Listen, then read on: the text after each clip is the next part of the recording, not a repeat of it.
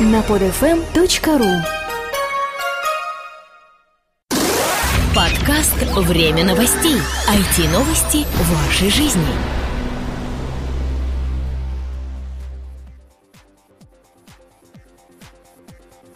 Всем привет! В эфире 47-й выпуск нашего новостного подкаста.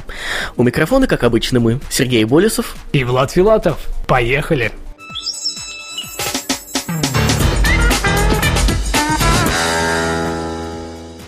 Lessons GSN 801 GAW. Хороший игровой.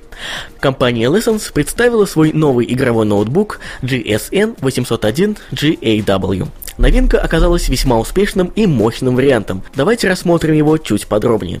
За управление отвечает предустановленная операционная система Windows 7 Home Premium. Размер дисплея равен 18,4 дюйма с разрешением 1920 на 1080 пикселей. Четырехъядерный процессор Intel Core i7-940XM Extreme Edition.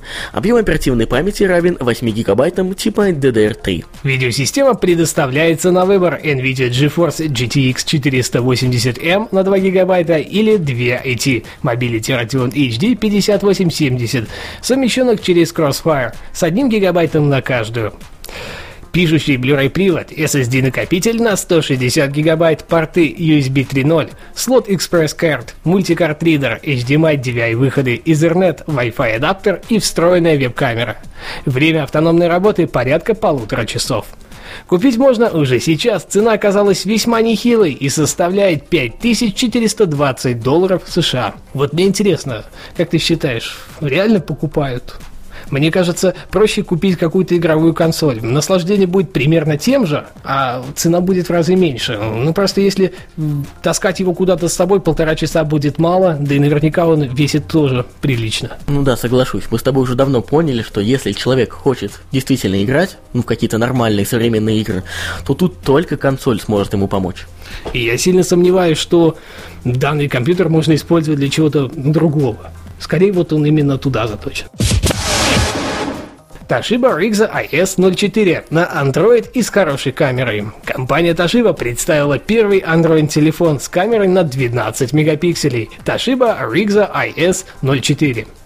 Новинка выполнена по специальной технологии, которая обеспечивает непопадание влаги в корпус. Камера, как и было указано выше, имеет разрешение в 12 мегапикселей, а также присутствует функция полноценного автофокуса.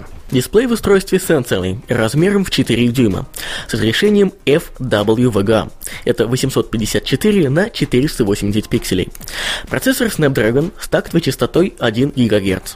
Модули Wi-Fi и Bluetooth также присутствуют. Кроме того, телефон оснащен TV-тюнером формата iSeg и слотом для карт памяти типа microSD. Изначальной операционной системой будет Android 2.1, а чуть позже, возможно, будет обновление до версии 2.2. Поступление в продажу на рынке этого устройства в Японии ожидаются в январе 2011 года. Остальной мир пока останется неудел. По цене пока никаких данных нет. Electronic Text Messengers. Пиши и общайся. Многие дети, да и не только, хотели бы писать смс и при этом не оплачивать их по тарифным планам сотовых операторов. Для этой цели прекрасно подойдут новые радиомессенджеры Electronic Text Messengers. Главное находиться в радиусе действия этих устройств. Внешне они представляют из себя обычные рации с небольшим монохромным дисплеем и полноценной QWERTY-клавиатурой. В единую сеть для общения можно объединить до 24 устройств одновременно. Главным минусом видится незащищенность и легкая недоработанность отправки сообщений, так как отправив текст кому-то одному, его увидят все. Также к общей сети могут подключиться любые желающие, у которых будет хотя бы одно подобное устройство. Длина сообщения ограничена в 40 символов, радиус действия 200 метров. Купить можно уже сейчас по цене в 17 долларов США. В комплекте два устройства Electronic Text Messengers. KDDI Biblio Leaf SP02 всегда заряжается. Главным минусом всех переносных устройств, в том числе и электронных книг, является небольшое время работы. Справиться с этой проблемой попытались создатели нового электронного детища KDDI Biblio Leaf SP02, дав ей возможность заряжаться практически везде, где есть солнце. Наверняка вы уже поняли, что новинка оснащена солнечной батареей, которая находится на передней стороне корпуса. При этом никаких дополнительных действий для того, чтобы активировать данную функцию, вам не потребуется. KDDI Biblio Leaf SP2 начнет пополнять свой заряд. По размерам устройство схоже с Amazon Kindle и имеет в своем распоряжении 6-дюймовый и LNK дисплей с разрешением 800 на 600 пикселей, 2 гигабайта встроенной памяти, слот для карт памяти типа microSD, адаптер Wi-Fi, 3G модем, стилус, а емкости аккумулятора хватает на 7500 перелистываний страниц. Дата появления в продаже и цена пока не сообщаются. Asus EETOP ET2420 доступен для предзаказа. Компания Asus представила для предзаказа новую вариацию компьютера все в одном – Asus EETOP ET2420. Новинка будет отличаться в модельном ряду своих предшественников наличием функции 3D Vision и достаточно высоким уровнем железных характеристик. Внутри нашлось место для процессора Intel Core i7-740QM с тактовой частотой 1,73 ГГц, 8 ГБ оперативной памяти, видеосистеме NVIDIA GeForce GTX 460 с 1,5 ГБ VRAM памяти на борту и жесткому диску на 1 ТБ. Кроме того, предусмотрен оптический Blu-ray привод, порт Ethernet, адаптеры Wi-Fi и Bluetooth, аудиовход-выход, HDMI и VK разъемы, а также два порта USB 3.0, три порта USB 2.0, и все это собрано внутри 24-дюймового монитора с поддержкой мультитач и разрешением 1920 на 1080 пикселей. Заявленная цена 1899 долларов США, а дата начала продаж пока неизвестна. Logitech G930 – качественная беспроводная гарнитура. Компания Logitech представила на суд общественности новую игровую беспроводную гарнитуру Logitech G930. Новая вариация стала доработанным аналогом прошлой версии G35 с виртуальной системой звука 7.1.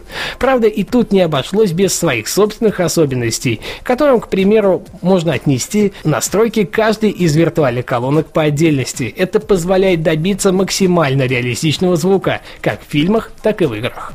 Заряда аккумулятора хватит на 9 часов непрерывного воспроизведения звука, а сама зарядка осуществляется при помощи кабеля microUSB. Уверенный прием сигнала возможен на расстоянии до 40 метров.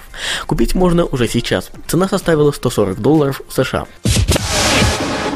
Уважаемые слушатели, в связи с тем, что на этой неделе мы посетили российскую неделю интернета, официальными информационными партнерами которой мы являлись, являемся, собственно, по сей момент, рубрику «Ресурс недели» мы, к сожалению, подготовить не успели. Но мы подготовили массу интересного материала, который вы сможете услышать в отдельном специальном выпуске, который выйдет параллельно с этим. Следите за RSS-лентой. Слушайте, комментируйте, нам будет очень приятно.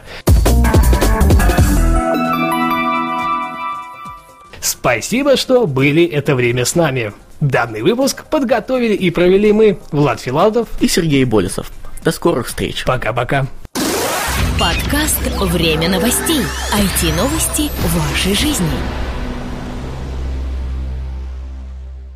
Скачать другие выпуски этой программы и оставить комментарии вы можете на podfm.ru.